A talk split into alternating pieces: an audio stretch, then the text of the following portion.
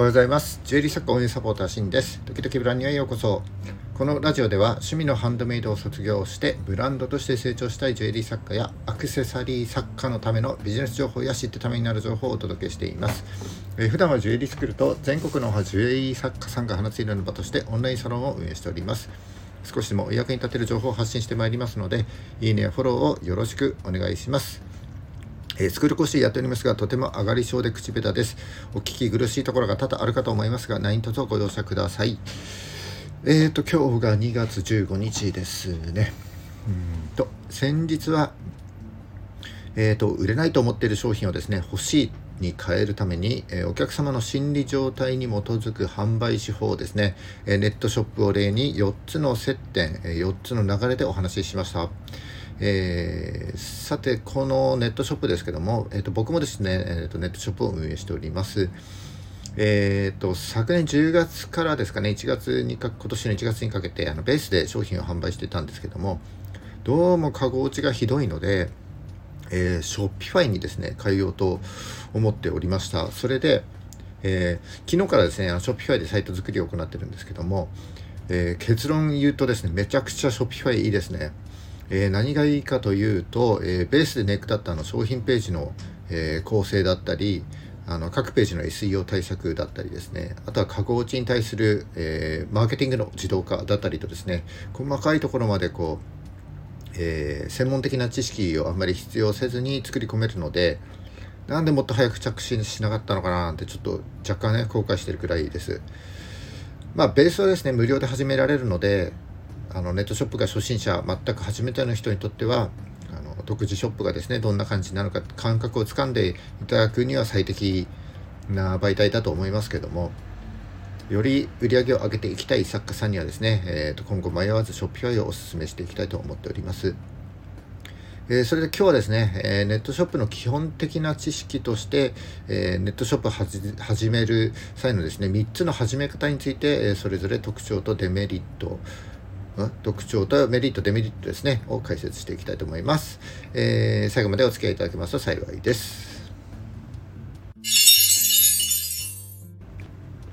はい、えー、本題に入ってまいります。えー、ネットショップですね。えっ、と、一口でネットショップといっても、その作り方は様々ですが、え大きく分けて3つになると思います。え1つ目、独自ショップ型、え2つ目、マーケット型、3つ目がモール型です。えー、モール型ちょっとマーケット型似てますけども、まあ、似てちょっとひなりというところもありますので合わせてちょっと解説していきたいと思います。えーと、まず独自ショップですね、えー、独自ショップはネット上に自分のお店が持てるイメージになります。えー、代表的なサービスとしては、まあ、皆さんご存知のところで、え、 BASE、STORES、Shopify、えカラーミショップなどがあります。でもちろんですねこれらのサービスを利用せずに、えシステムを組んでですね構築するパターンもありますがかなりの技術をあの必要としますので、え今回は省かせていただきますで、えーと、マーケット型ですね、えー、商品単位で売りたい人と買いたい人をつなぐプラットフォームですまあ、フリマが最も分かりやすい例になりますかね。で、それ以外にも Amazon、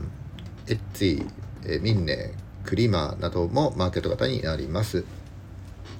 で最後、モール型ですね。えー、マーケット型とも独自ショップマーケット型と、えー、独自ショップのハイブリッドのようなビジネスモデルになりまして、えー、まあ、商品を入り口としつつも、え、自分のお店が表現できるようなイメージになります。え有名なのはやっぱり楽天市場、え Yahoo ショッピング、あとは ZOZO タウンなんかが挙げられます。でこのモール型はですね、えーと、審査が厳しいので、まあ、個人が出店するにはちょっとハードルが高いために、まあ、今までインスタ等ではですねこのモール型を省いて、えー、ネットショップを開設してきました。えー、まあ多くの企業とかですねあとは個人事業をやっていても年商結構1000万規模の、方たちが出店するレベルになレベル化になってくると思いますので。まあ、個人で始める際には、えー、2つですかね。独自ショップがマーケット型になるという方になります。まあ、一応ですね、今回は全部3つのですね、メリット、デメリットも解説していきたいと思います。えー、1つ目の独自ショップ型はですね、えーとまあ、なんといってもブランドイメージだったり、えー、コンセプトを自由自在に表現できることではないでしょうか、えー、お客様の個人情報を直接保有できるのも大きなメリットでして、えー、集めたお客様の個人情報に対してですね、マーケティング、まあ、つまり、えーと、仕組み化ですね、の幅が広がっていくことが、まあ、大きなメリットになります。一方、独自ショップのデメリットはですね、えー、集客力が弱いことですねで。集客力が弱いために新規顧客の獲得が難しいところが挙げられます。で、そのために、えー、自分たちで情報発信を頑張んなきゃいけないですし、あるいは広告を打つなどしてお客様を集めてくる必要があるわけです。え、マーケット型のメリットですけども、え、集客力がまず強いということと、え、多くのユーザーが利用しているために、え新規顧客の獲得がしやすいということが挙げられます。一方、デメリットは、えま、プラットフォームによってはですね、え競合が激しくて価格競争に陥りやすいということ、また、えー、顧客データをですね、直接保有できるわけではないため、えー、独自の顧客層を築きにくいことなんかが挙げられると思います。えー、またですね、あの購入にあたってはログインを求められることがありますので、会員登録したくない人は離脱の原因になりますね。で最後、モール型のメリットとしては、え、購入者にとっては1つのサイトで複数の商品購入できますので、まあ、購入者目線でとても便利だということ。またですね、あの楽天市場のように、え、多方面から圧倒的な集客があることになります。一方、モール型のデメリットは、同様の商品がこう被った場合は価格競争が起こりやすくて、利益が減っちゃう可能性があること。またですね、モールのブランドイメージが強くて、ブランド構築が難しいことなどが挙げられると思います。えー、参入コスト、つまり、えー、始めるのにかかる費用、そして時間と技術的な労力の面で考えてみると、えー、まあ、どのサービスを利用するかにもよるんですけども、マーケット型が最も手っ取り早く、え着手することができて、ついでモール型と独自ショップ型が同じくらいっていった感じでしょうかね。え、一方売上で考えてみるとまあちょっとマーケット型は出品したことが出品した経験が、まあ、フリマぐらいであまり、えー、経験がないので、えー、まあ、断言はできないんですけどマーケット型が最も売上的にはですねちょっと厳しいんじゃないかなというふうに思います。えー、マーケットが大きくなればなるほどですね競合が増えますので、まあ、埋もれてしまうということとになりますのでそれなりにですね独自の個性だったりある程度目立つ施策をですね考えていかないと、まあ、継続して売り上げをこう伸ばしていくっていうのはちょっと難しいんじゃないかななんて思っております。えー、モール型の代表格として、えー、まあ、楽天市場はですね、最低でも月2万円くらいかかりますが、えー、集客力はかなりありますので、売り上げはそこそこ見込めると思います。えっ、ー、と、僕の会社でも以前出品してたことがあるんですけども、月100万ぐらいは売り上げておりました、コンスタンスにですね。なんで、えーと、出せるんであれば楽天市場を、まあ、出し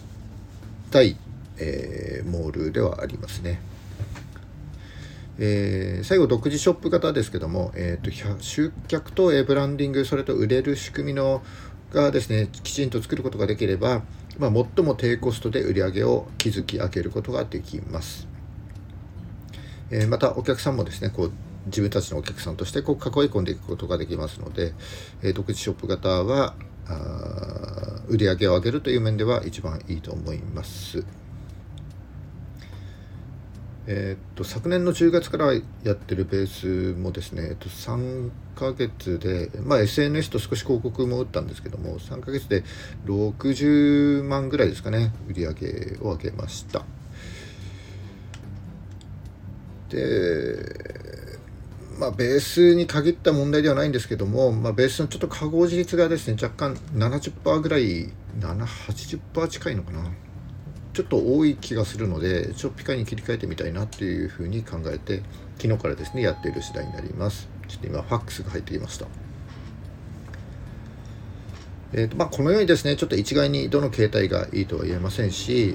あのお金とかですね労力かけられるのであれば多方面にですねこう販路拡大していくのもいいと思います。ただですねそのそんなにお金も時間もかけられないという場合はまあ、やっぱり長期的な視野で考えた時の成長性なんかもですねこう、うん、考えると独自ショップがやっぱりいいのかなというふうに思います。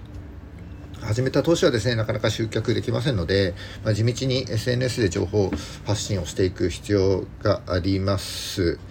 ただですねアクセス数がちょっとないとサイトの良し悪し自体が判断できませんので、まあ、ある程度ですね広告もちょっとかけてアクセスを集めてですねサイトの良し悪しを判断していくっていうのが、まあ、大切かなという気はしますね趣味ではなくてこうビジネスでやっていくんだというえー、ブランドとして成長していくんだという心構えで、えー、まあ、ネットショップを立ち上げてですね、本腰を入れていきましょうということで、えーと、今日は、えネットショップの始め方3つをですねご紹介しました。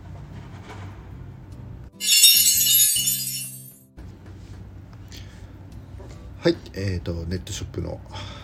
まあ、ネットショップ初めの一歩なんていうタイトルであのお話ししております。えーと、今日はですね3つの始め方として、えー、独自ショップ型、えー、マーケット型モール型ですねこの3つをあのご紹介しました。まあ、結論ですねあの趣味でやるんでしたらマーケット型にどんどん出品してください。えー、ネットショップをですね、お試しでやってみたいという方は、ベースとかですね、 STORES などの無料サービスをぜひですね、使ってみて、慣れてみてくださいっていうところになります。でまあ、本気でブランドを作っていきたい方は、あのまあ、別に僕ネットショあの Shopify の回し物でも何でもないんですけど僕と一緒に Shopify 作っていきましょう、えー、今ですねあのショッピファイのナレッジ少しずつ貯めていますので、えー、まとまり次第シェアしていきたいと思います